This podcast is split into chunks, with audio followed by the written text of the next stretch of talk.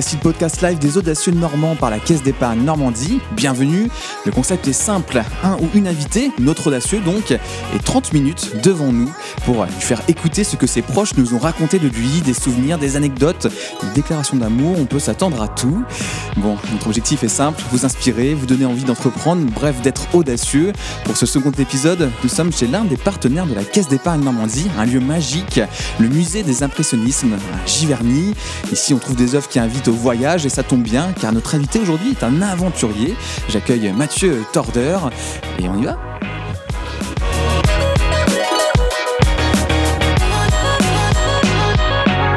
Bonjour Mathieu. Bonjour. C'est cool de t'accueillir ici. Bienvenue au musée des impressionnismes. Merci, c'est magnifique. C'est pas tous les jours qu'on peut enregistrer un podcast comme ça, là, en plein milieu d'un lieu qui est encore fermé. On enregistre tôt le matin, comme ça, euh, on dérange personne dans, dans, la découverte des œuvres. Euh, tu connais peut-être déjà ce musée parce que je crois que c'était le, départ ou l'arrivée d'une de tes explorations, de tes aventures. La dernière, on est parti euh, là, il y a pas plus d'un mois de Giverny à vélo. J'ai traversé la Normandie de part en part sur trois itinéraires cyclotouristiques que sont la Seine à vélo, la vélo maritime et, et la Et c'était euh, une aventure à vélo pour valoriser les itinéraires normands et montrer qu'on n'est pas obligé d'aller en Antarctique ou très loin pour vivre des aventures. Ce que tu as pour autant déjà fait, on va en parler euh, tout à l'heure. Derrière nous euh, se trouve là le, parterre de Marguerite de, Gustave Caillebotte. L'œuvre, elle est assez incroyable. On en a parlé là en arrivant et, c'est vrai qu'elle impressionne déjà par, par sa taille. Et, c'est vrai que c'est une œuvre en plus qui appartient au, musée, hein, qui, qui, est vraiment à elle. Et c'est grâce notamment au soutien de la Caisse d'épargne Normandie. Mais on va, on va revenir à ce pourquoi on est là, et en l'occurrence ton parcours d'audacieux. Tu m'as partagé cinq contacts. Je t'ai demandé en disant on va pas trop parler ensemble, on va pas préparer ce podcast ensemble, mais par contre j'ai envie de discuter avec tes proches. Et donc euh, voilà, promesse tenue, j'ai discuté avec eux euh, et j'ai retenu quelques extraits de, leurs témoignages que je vais te faire écouter comme ça au, fur et à mesure. Et l'idée est assez simple, c'est qu'on puisse mieux te connaître, qu'on puisse s'inspirer de ton parcours, euh, pourquoi pas pour devenir explorateur aussi, ou, comprendre qu'on peut se dépasser de, de plusieurs manières. Et juste avant cela, permets-moi de, poser les bases et, surtout, arrête-moi si, je me trompe, j'ai fait mes petites fiches, j'ai un peu travaillé euh, euh, sur, sur toi. Mm. Tu es né le 4 décembre à Rouen et tu as 29 ans. Ouais tu étudies euh, et tu fais tes études au King's College de Londres et à l'Institut d'études de, politique à Paris. Ouais. Tu es membre de la Société des explorateurs français. Tu as quatre documentaires et deux livres à ton actif ça produit. Jusque-là, c'est bon. en 2019, tu es le plus jeune explorateur au monde et le premier Français à rallier le pôle Sud à ski en solitaire et sans ravitaillement. Ouais, c'était. Euh, la, dernière grande aventure, c'était celle-ci, ouais, Ça, ça envoie. J'ai comme l'impression qu'on va pas s'ennuyer du coup à, découvrir tout ce que tu as pu faire, à découvrir ton parcours. Et permets-moi de, débuter par ton enfance. On va faire un mode chronologique, euh, car j'aimerais questionner la notion de prédisposition. J'ai donc demandé à Catherine, ta mère, si dès ton plus jeune âge, l'aventure était dans tes veines. Quand il était petit, c'était un garçon qui était très euh, réservé, qui observait beaucoup qui exprimait pas beaucoup ses émotions, qui était très organisé, très très organisé. Et même quand il était petit, ça nous inquiétait presque parce que sa chambre était toujours bien rangée, il était toujours très bien habillé, il n'y avait jamais une tâche sur ses affaires. Donc il était très euh, très réfléchi et donc en aucun cas quand on était petit, quand il était petit vraiment, on pouvait imaginer ça. Bon, la réponse est, plutôt claire. Tu n'es pas né directement aventurier.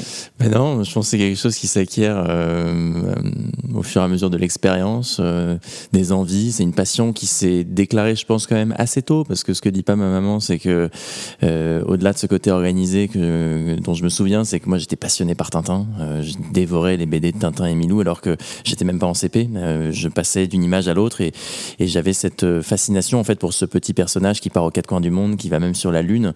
Et je crois que cette lecture un peu précoce, ça a été une fenêtre ouverte sur le monde pour moi parce que j'ai réalisé assez tôt bah, qu'il y avait d'autres pays en dehors, de, la France, qu'on parlait pas français dans tous les pays du monde. Et moi, ça m'a donné envie, je pense, de partir à l'aventure, au voyage. Et donc, je dirais, je parlerai pas de prédisposition, mais je parlerai d'une appétence peut-être pour le voyage ou la découverte ou le monde de l'exploration euh, assez précoce. Euh, Est-ce que c'est ça aussi, justement, l'audace C'est le titre de ce podcast, les audacieux normands, mais de se donner les moyens et, tout ce qui est nécessaire pour ce qu'on qu'on a envie d'être mais, Complètement, mais je, pense que cette audace, elle s'est matérialisée aussi parce que j'ai eu ce contexte familial favorable qui m'a poussé justement à entreprendre ce que j'ai voulu entreprendre après mon bac. Moi, ma première aventure, c'était de traverser l'Europe à vélo juste après avoir passé mon bac à Rouen.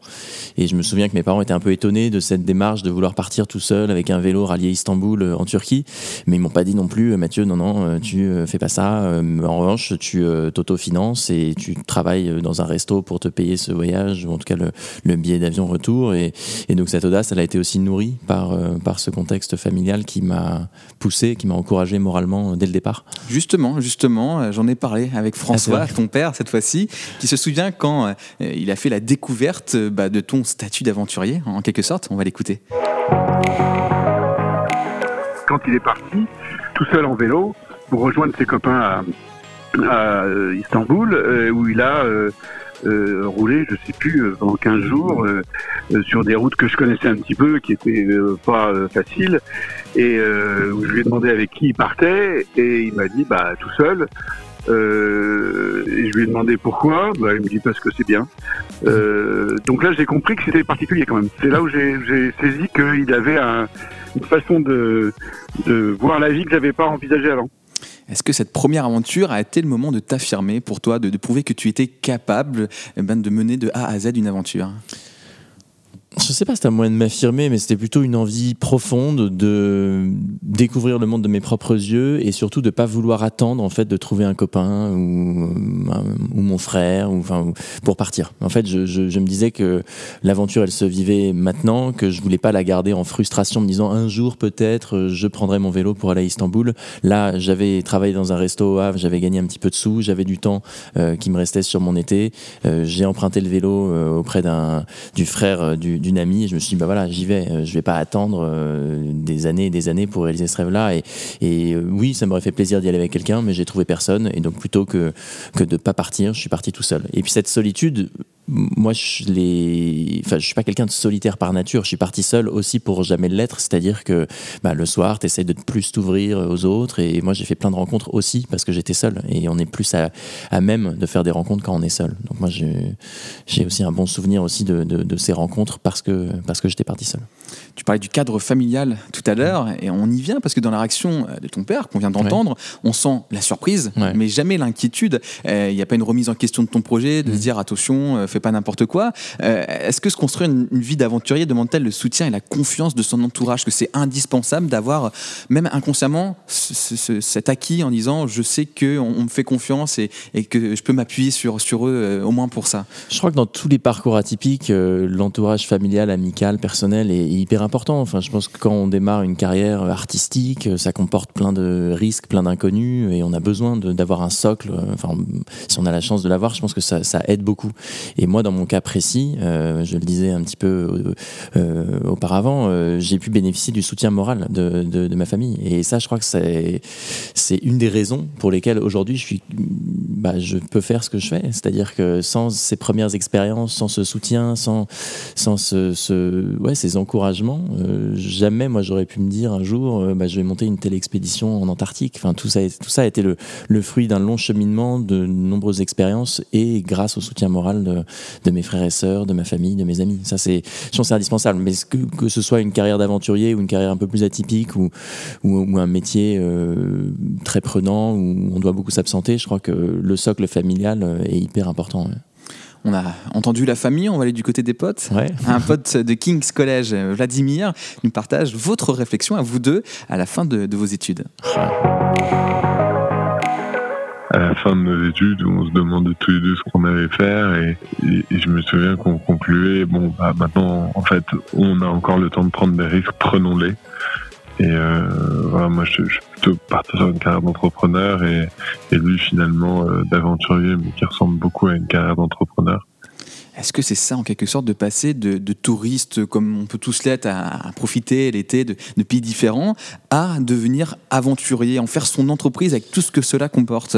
Je crois que c'est intéressant ce que dit Vlad, parce que euh, moi, je suis passé du statut un peu d'étudiant voyageur, avec mes premières aventures à vélo, ou une traversée de l'Atlantique à la voile en tant qu'équipier, à peut-être aventurier professionnel avec les dernières aventures comme celles que j'ai pu mener euh, en Antarctique. Et finalement, quand il dit que le métier d'aventurier se rapproche de celui de l'entrepreneur, bah, je suis complètement d'accord. C'est-à-dire que pour monter des aventures comme ma dernière, par exemple, au pôle Sud, ça demande de travailler avec des partenaires, avec des sponsors, de, d'être bon en communication, de savoir euh, euh, se vendre, se positionner. et, et, finalement, quand on crée une boîte, il faut faire appel justement à ces mécanismes un petit peu de, bah, de, marketing, de com. Donc, euh, quand on, a ces projets d'expédition, il faut savoir les valoriser. Et ça, ça passe par euh, des documentaires pour la télé, ça passe par des récits, ça passe par des conférences. Et, il faut savoir parler aux entreprises parce que ces, ces, expéditions coûtent cher. Moi, je suis pas milliardaire, j'ai pas gagné au loto, donc j'ai besoin justement de m'entourer de, partenaires qui se reconnaissent dans les valeurs que je peux porter, dans le message que je peux avoir. Et donc, euh, oui, l'aventure n'est pas de l'entrepreneuriat, mais finalement, il y a beaucoup de ponts, il y a beaucoup de, de, liaisons qui se font entre les deux mondes. Et c'est aussi pour ça, je pense, que mon discours est, très audible par des, des, entreprises ou des, ou des partenaires comme la, comme la Caisse d'épargne Normandie. Et donc, je suis, euh, je suis ravi d'être l'ambassadeur. Mais euh, l'entrepreneuriat et l'aventure, pour moi, sont deux mondes qui, qui communiquent très largement. Et justement, parlons des partenaires et développons. Est-ce que tu peux m'en citer quelques-uns Comment tu, tu bosses avec eux? Bah, Il y en a un de cœur et on, on, s'y retrouve. C'est le département de la Seine-Maritime qui a été un des soutiens, un de mes premiers soutiens dans mes aventures. J'avais fait un tour du monde en 4L pour promouvoir la microfinance en 2013-2014 avec Nicolas Aubert, qui est mon, ami d'enfance. Et, le département de la Seine-Maritime m'a accompagné aussi dans mes aventures polaires euh, en Antarctique. Et là, il y a, une vraie communication, en fait, surtout pour valoriser le territoire, pour rencontrer les collégiens aussi. Vous savez que le département est responsable des collèges. Et donc, moi, quand je suis revenu en Antarctique, je suis beaucoup intervenu dans les collèges pour parler des mondes polaires, pour parler de l'Arctique, de l'Antarctique, du dérèglement climatique. Donc, c'est des partenaires comme, euh, comme ça avec lesquels j'aime beaucoup euh, m'investir parce que ça a beaucoup de sens pour moi. Et c'est très logique puisque, étant originaire de Rouen, euh, m'associer avec des partenaires normands, c'est tout naturel comme tout bon entrepreneur, tu as une gamme de produits et de services à vendre, du coup. Et ce que tu proposes, euh, ce sont des conférences, ce sont des documentaires, des livres. Et ça, c'est ça éblouit euh, Catherine et du coup ta, ta maman qu'on va entendre. Moi, je suis très impressionnée, effectivement, qu'il arrive aussi bien à partager à l'oral. Il, parle parfaitement. ses conférences, elles sont elles sont réussies du début jusqu'à la fin. Quand il est interviewé, il n'y a pas un mot qui fourche.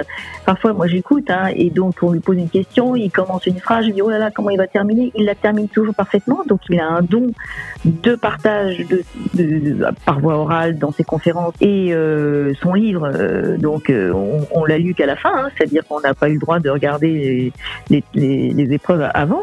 Bah, son livre, il, il, est parfaitement raccord avec euh, son aventure. Je trouve qu'il est bien écrit, qu'il se lit très vite, facilement, qu'il nous emmène dans son aventure. Et moi, je suis, je suis bluffé de, de la qualité de son livre. Ce côté créatif, réalisateur, auteur, conférencier, est-ce que c'est une nécessité pour générer des revenus, comme on disait, dans, le mode de l'entreprise, et, du coup, et du coup en faire euh, de l'aventure ton métier, ton activité principale Ou est-ce que tu as dû te frotter, te former, te challenger à ces contenus? Ça veut dire, est-ce que ouais, ouais, si on prend un curseur, à quel moment c'est vraiment quelque chose qui est en toi que tu voulais faire mm. ou quelque chose qui, en quelque sorte, le mot est peut-être mal choisi, mais subi et que tu as dû le faire parce que sinon il n'y avait pas de viabilité pour euh, en faire ton quotidien Alors avant de te répondre plusieurs choses, euh, déjà je pense qu'ils sont pas objectifs, mes parents, je sais Heureusement, heureusement. j'encourage les auditeurs à plutôt s'intéresser et, se faire leur propre avis. Mais il y a plein, il y a plein de choses dans, ta question. Euh. La première, c'est que les aventuriers, les explorateurs ont toujours rendu des comptes, que ce soit à des partenaires, des sponsors ou au grand public. Il y a toujours eu une dimension de transmission, de partage, euh, parce que euh, à l'époque, ils partaient vraiment euh, dans des contrées lointaines et ils ramenaient des images, des histoires. il y a toujours eu cette, volonté de transmettre. Et, moi, à ma façon, j'essaye de le faire aussi, et ça, ça passe par des conférences, des récits, des documentaires, comme, on le disait. Après, est-ce que moi, je me suis formé? J'ai eu la chance de faire des études supérieures. on disait ce, cette licence en Angleterre à King's College, et puis après un master à Sciences Po dans, un parcours complètement différent de ce que je fais aujourd'hui, que c'était de la sécurité internationale, tout ce qui touche au risque terroriste, aux menaces modernes, au monde de l'humanitaire. Mais si je raconte ça, c'est que la particularité de ces études-là, c'est qu'il y avait beaucoup d'épreuves qui se passaient à l'oral, beaucoup de présentations, et, j'ai eu la chance d'apprendre des langues étrangères et aussi d'avoir cette capacité peut-être à, à, pas avoir peur de m'exprimer, euh, à prendre la parole. Et je pense que c'est ces études qui m'ont formé un petit peu à, à, partager euh, ce que je vis. Et au-delà de ça, moi j'ai beaucoup de plaisir à le faire. C'est-à-dire que je le fais assez naturellement. J'ai commencé très tôt, dès ma première aventure à vélo dont parlait mon père jusqu'à Istanbul. J'avais pris un, téléphone et, un, et appareil photo et je me filmais, j'écrivais et je postais tout ça sur mon site internet. Donc il y avait très tôt cette envie justement de, de partager et, je pense qu'elle vient du fait que moi j'ai été extrêmement inspiré par des voyageurs, des explorateurs, des aventuriers qui ont qui m'ont ouais, inspiré à, à, prendre moi aussi la route. Et donc, à ma façon, j'ai aussi euh, voulu un peu émuler, imiter ce, ce qui m'avait euh, ce qui m'avait partagé, ce qui m'avait fait vibrer. C'est une euh, partie intégrante de l'aventure, de dire qu'il faudra la partager par la suite et que du coup, ça, ça fait partie du job. Mais je pense que oui, ouais, c'est quelque chose d'un peu. Ouais, qui fait partie du. Enfin, en fait, elle aurait assez peu de valeur, je pense, si tout était gardé pour soi, ou en tout cas, de manière plus pragmatique. Moi, je pourrais pas transmettre, partager ma passion et je pourrais moins en vivre. Si je ramène pas d'images, si je ramène pas de, de, photos, si je ramène pas d'histoire, bah, euh, finalement, toutes ces aventures, je les vis pour moi et c'est très bien. Mais je pense que c'est mon. Enfin, moi, je trouve une grande source d'épanouissement d'essayer de partager euh, mon, mon, vécu, d'essayer de, de, de, ouais, de faire ces ponts aussi entre bah, la vie en entreprise, la vie personnelle. Je pense qu'il y a, ça, ça, crée, ça crée euh, du relief à ce que mm. j'ai pu vivre et, et finalement, ça, ça, raconte des belles histoires et ça permet de, ouais, de rencontrer aussi plein de gens et de, et de rendre tout ça un petit peu, un petit peu plus plus global plutôt que uniquement personnel. Comment arrives-tu à avoir cette confiance en toi qui, ah, te permet justement de te lancer dans des compétences qui sont comme éloignées de ton terrain de jeu? Euh, Quand tu euh, maîtrises l'aventure, tu maîtrises mm. justement la, sécurité, mm. euh, de, savoir planifier, etc. Mais de là à dire tout d'un coup je vais écrire un livre, il faut, faut, faut, avoir une certaine confiance. Ça, ça vient d'où? Ah, ça, Mais écrire un livre, c'est une aventure en soi. Enfin, c'est comme marcher tout seul en Antarctique. Quoi. Tu sais pas exactement euh, comment ça va se passer. Euh, c'est aussi un processus qui est long. Hein. Moi, j'ai trouvé ça très très dur l'écriture du livre. J'ai eu la chance d'être très bien accompagné par, par un éditeur, mais, mais je tenais à l'écrire moi-même. Je voulais pas que quelqu'un le fasse à ma place, ou parce que je m'en sentais capable de l'écrire, mais aussi parce que c'est moi qui avais vécu l'aventure. Donc, euh, à mon sens, c'était que moi qui pouvais trouver les mots pour raconter cette expédition au pôle Sud. Mais comment trouver cette motivation? Moi, je crois que j'essaye vraiment de, de me concentrer toujours sur, sur le moment présent, sur, sur des petits pas, sur des petits objectifs. J'essaye pas de voir le moment où je vais rendre le manuscrit au bouquin. J'essaye pas de voir le moment où je vais arriver au pôle sud. J'essaye plutôt de, de découper en fait ces tâches qui paraissent complètement euh, immense en plein de petites parties qui sont plus facilement accessibles. Il y a pas à pas, au fur Il y a pas à pas, petits objectifs par petits objectifs. Ça, c'est quelque chose que je dis assez souvent, mais, mais il faut savoir séquencer, en fait, diviser ces, euh, ces, ces, ces, grands objectifs en plein de petites parties et c'est l'addition de, de, ces petites parties qui fait qu'on arrive à déplacer des montagnes et, cette confiance, je sais pas, je pense qu'elle, je sais pas si je suis en surconfiance du tout, non, pas du tout. Moi, j'ai toujours une part de, d'anxiété, d'inquiétude euh, et je pense que c'est bien, ça veut dire qu'on méprise pas justement les épreuves, qu'on pas les challenges. Il faut, il faut garder cette, cette part-là parce que c'est ça qui vous permet justement d'être vigilant et, de vous dépasser et de faire du mieux qu'on peut. Mais, mais je pense que dans l'aventure, à force d'en faire, on gagne en expérience. C'est comme un chef d'entreprise quand il a monté 10 boîtes et qui s'est planté deux fois, mais qui, qui a aussi eu des succès. Bah, quand il monte la 11e, bah, il a quand même plus de, plus de, plus de retours, euh, plus de facilité, c'est sûr. Donc euh, je pense que tout ça se travaille et que c'est le fruit de l'expérience qui, qui parle quand on regarde tes documentaires, il y a l'apparence trompeuse que tout ce que tu fais coule de source avec ah. facilité. Ah Et ton frère Adrien remet les, pendules à l'heure. Certaines de ces expériences ont été très difficiles à mettre en œuvre. On n'a pas toujours euh, ce ressenti de à quel point c'était difficile. Alors que nous, en tant que proches, euh, qui connaissons vraiment toutes les étapes euh, de ce genre de projet, alors je parle surtout du pôle sud, mais c'est bah, moi, j'ai beaucoup échangé avec Mathieu autour de ce projet-là quand il, quand, il, quand il le préparait, etc. Donc, c'est ces étapes euh, vers lesquelles il est passé également euh, euh, au jour le jour pendant pendant qu'il était au pôle, enfin dans son expédition au pôle Sud. On se rend bien compte que c'était quelque chose de très difficile et, et quand il en parle, on n'a pas forcément ce ressenti. Donc, je pense que ce côté-là, il est il est assez humble effectivement. Comment gères-tu les doutes, la peur, les difficultés? Bah, elles font partie du projet. Euh, Je crois qu'Adrien dit un truc assez intéressant. C'est vrai que j'ai peut-être le, enfin, le cerveau humain ou, moi, on a peut-être cette euh, propension à, à, évacuer les moments difficiles pour garder que les meilleurs. Enfin, je pense qu'on est un petit peu tous pareils là-dessus. Et, et il y, a beaucoup de travail évidemment pour, pour monter ces, ces, projets. Enfin, moi je dis souvent, j'ai passé 51 jours à marcher en Antarctique, mais j'ai mis deux ans à monter le projet. Ça fait maintenant un peu plus de deux ans que je le partage avec ce podcast par exemple, mais aussi avec le bouquin que j'ai écrit euh, il y a quelques mois et qui est sorti euh, en novembre 2000, 2020. Euh, mmh. mais la peur, la peur, elle, elle fait partie intégrante de, de, de, ces projets. Enfin, moi c'est aussi ça qui m'anime, c'est que je, je, je, me lance dans quelque chose de nouveau. Je, c'est pas exactement exactement quelle va être l'issue de ce projet, euh, mais c'est ça qui m'intéresse aussi, c'est de voir un petit peu comment moi je vais m'adapter, comment je vais trouver des solutions. Euh, il y a une très belle phrase de Paul-Émile Victor, qui est un explorateur euh, polaire français, qui disait dans l'aventure, il ne faut rien laisser à l'imprévu, mais tout est imprévisible. Et je, trouve ça très beau. Enfin, je veux dire, ça veut dire qu'il faut qu'il y ait cette dimension un peu crainte, peur, pour, pour vivre des choses intenses et, raconter des, histoires. Il faut être préparé, il faut parer à toute éventualité, mais il faut aussi accepter le fait que c'est une aventure. Et une aventure, ça veut dire quoi? Ça veut dire que, eh ben, on, se laisse part euh, à l'imprévu et, et, au risque. Et, moi, c'est ça J'ai l'impression que ce risque, d'ailleurs, il y a eu un summum euh, mm. dans la préparation de ton aventure au pôle Sud, les crevasses. Là, j'ai l'impression quand j'ai vu ton documentaire, que j'ai vu un peu euh, les contenus qui étaient autour de toi, que c'est en termes d'appréhension, là, on était au summum pour toi. Vraiment, c'était mm. le truc vital, quoi. Mm. vraiment, il, aurait pu t'arriver un véritable accident. Ouais, en Antarctique, on est sur un glacier. Donc, qui veut dire glacier veut dire crevasse. Les crevasses, c'est des, c'est des immenses trous en fait qui se forment par mouvement de la glace. Ce qu'il faut comprendre, c'est qu'en Antarctique, on a un continent qui est recouvert de glace et de neige. Quand on est au pôle sud, on a par exemple sous ses pieds quasiment 3 km d'épaisseur de glace. D'accord. Donc en fait, c'est vraiment de la glace à, à, perte de vue. Et toute cette masse de glace, en fait, par, euh, par euh, gravité, en fait, elle coule vers le pourtour du continent, vers, euh, vers l'océan et en coulant, alors elle bouge de manière pas très rapide, mais en coulant, elle crée des zones de tension et elle ouvre ces grands trous qui sont parfois recouverts de ponts de neige. Et c'est vrai quand on se balade tout seul euh, avec ses skis et son traîneau en Antarctique, et eh ben le risque premier c'est la crevasse, parce que si on passe euh, au-dessus d'un pont de neige qui cède, eh bien on peut tomber dans ce trou et ces trous ils font pas, enfin souvent ils sont très profonds. Donc ça c'est le premier danger.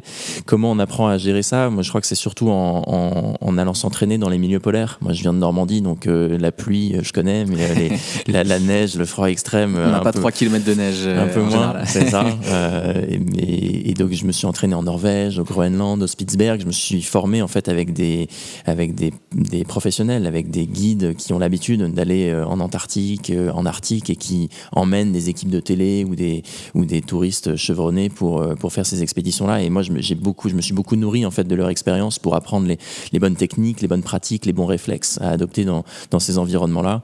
Et, et ça, ça m'a permis justement d'accepter euh, ce risque. Et puis, au-delà de ça, euh, l'itinéraire que j'ai emprunté de, Hercule Inlet, qui était sur la côte du continent antarctique jusqu'au pôle sud, eh bien, j'avais des bonnes images satellites du terrain. Euh, les champs de crevasses majeurs avaient été repérés.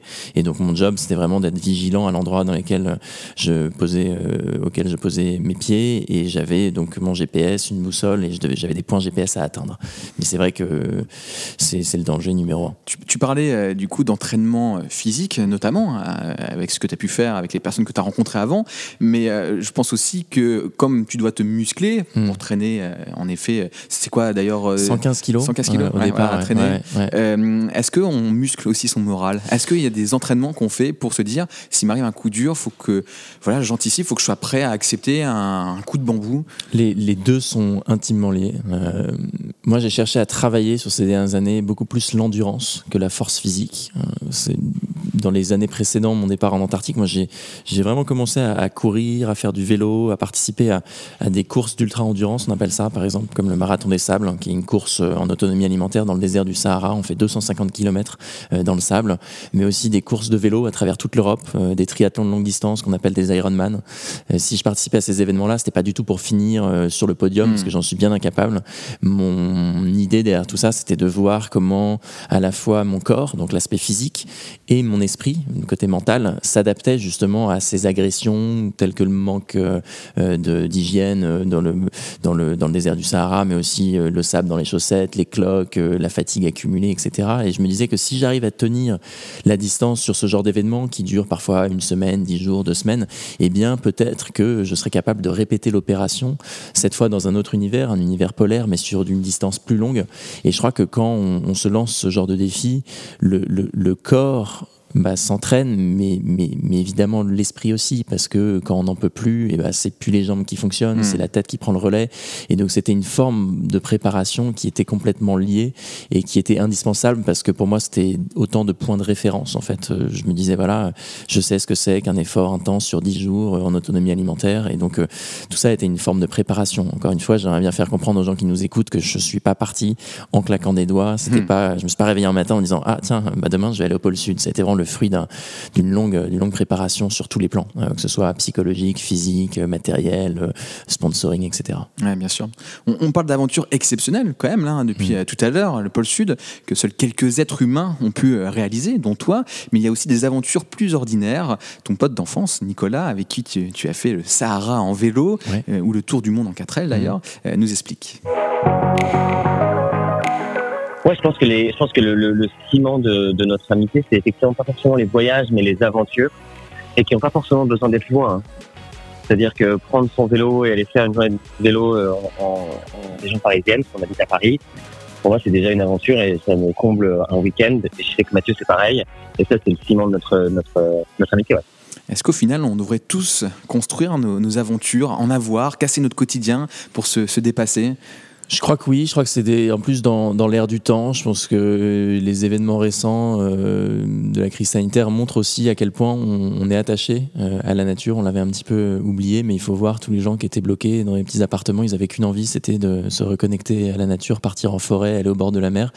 Et ce que dit Nicolas est très vrai, je me reconnais tout à fait dans, ce qu'il dit. Euh, je pense qu'on n'est pas obligé d'aller au pôle sud ou de faire le tour du monde en 4L pour vivre une aventure. On peut tout à fait euh, prendre son vélo, prendre un kayak, prendre ses chaussures de rando et, partir proche de chez soi. On a la chance, immense chance de vivre dans un pays avec une variété de paysages. Euh, et là, je l'ai vu récemment, même en Normandie. Enfin, on a de la forêt, on a des plages, on, a des, des, collines dans, dans l'Orne. Enfin, il y, a y a la Seine qui est magnifique. Enfin, je pense qu'il faut, il faut, il faut valoriser tout ça. Il faut, il faut pas oublier qu'on n'est pas obligé d'aller euh, en Thaïlande euh, quand on a 10 euh, jours de vacances, quand on peut aussi aller dans le Mercantour, dans le Perche. Quels avantages on en tire justement de ce dépassement de soi Je décide, ok, de trouver quelque chose à côté de chez moi, de, voilà, de me dépasser dans ce que je pensais être mes limites. Qu'est-ce que je peux en retirer? Je pense de la confiance, on en parlait tout à l'heure, euh, mais quand on se lance dans un projet qui nous paraît euh, difficile ou, insurmontable et que finalement on y arrive ou qu'on en tire des leçons, euh, et ben ça donne envie, je pense, d'en vivre d'autres. Et je crois que c'est un moyen de, mieux se connaître, un moyen de, de mieux connaître l'autre aussi, parce qu'on n'est pas obligé de partir tout seul. et donc c'est une façon d'améliorer la connaissance qu'on a de soi.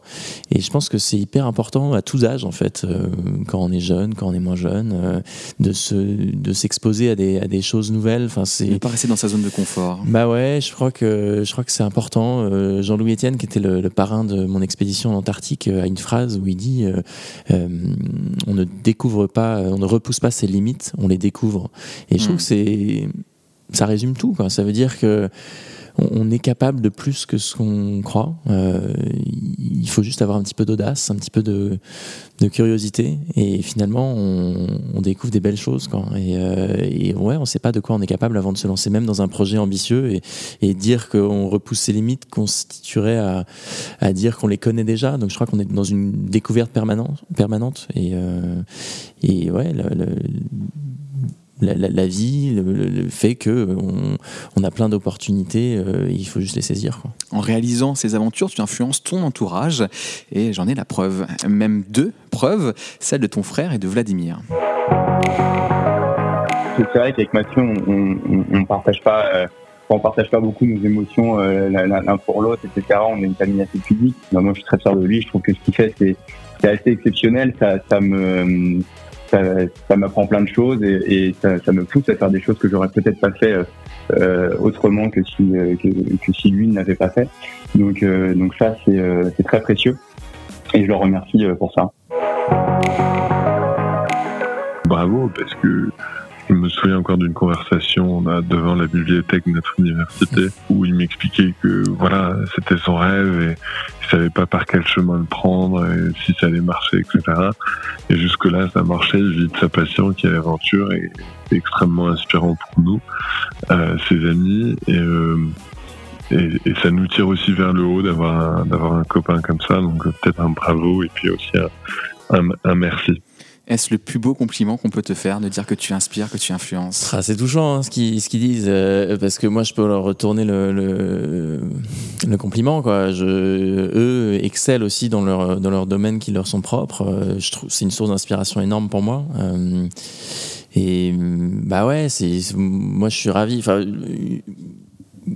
Une des choses qui me rend le plus heureux, c'est justement de faire, moi, ce qui me passionne le plus. Quoi. Je pense que quand on a trouvé un peu ce dans quoi on, on était bon ou ce dans quoi on, on était épanoui, bah c'est, formidable. Quoi. Et bah moi, c'est l'aventure, c'est un peu atypique, j'en conviens.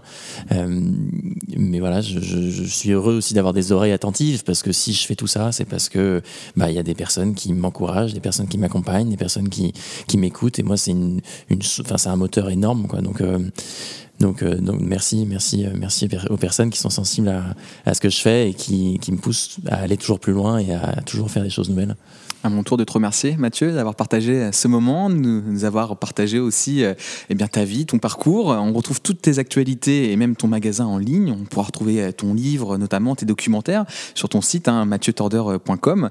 Sache que, en tout cas, du côté de la Caisse d'épargne Normandie, on est super fiers de soutenir un aventurier euh, comme toi et nous sommes sûrs que tu auras inspiré nos audacieux aujourd'hui qui nous écoutent, les audacieux normands en devenir peut-être. À très vite pour un, épisode euh, live notamment. On va accueillir bientôt Pablo Raison, dessinateur talentueux, en direct du festival de la BD à Dieppe. Donc on, va, on va clairement pas s'ennuyer. Merci Mathieu encore une fois. Merci beaucoup.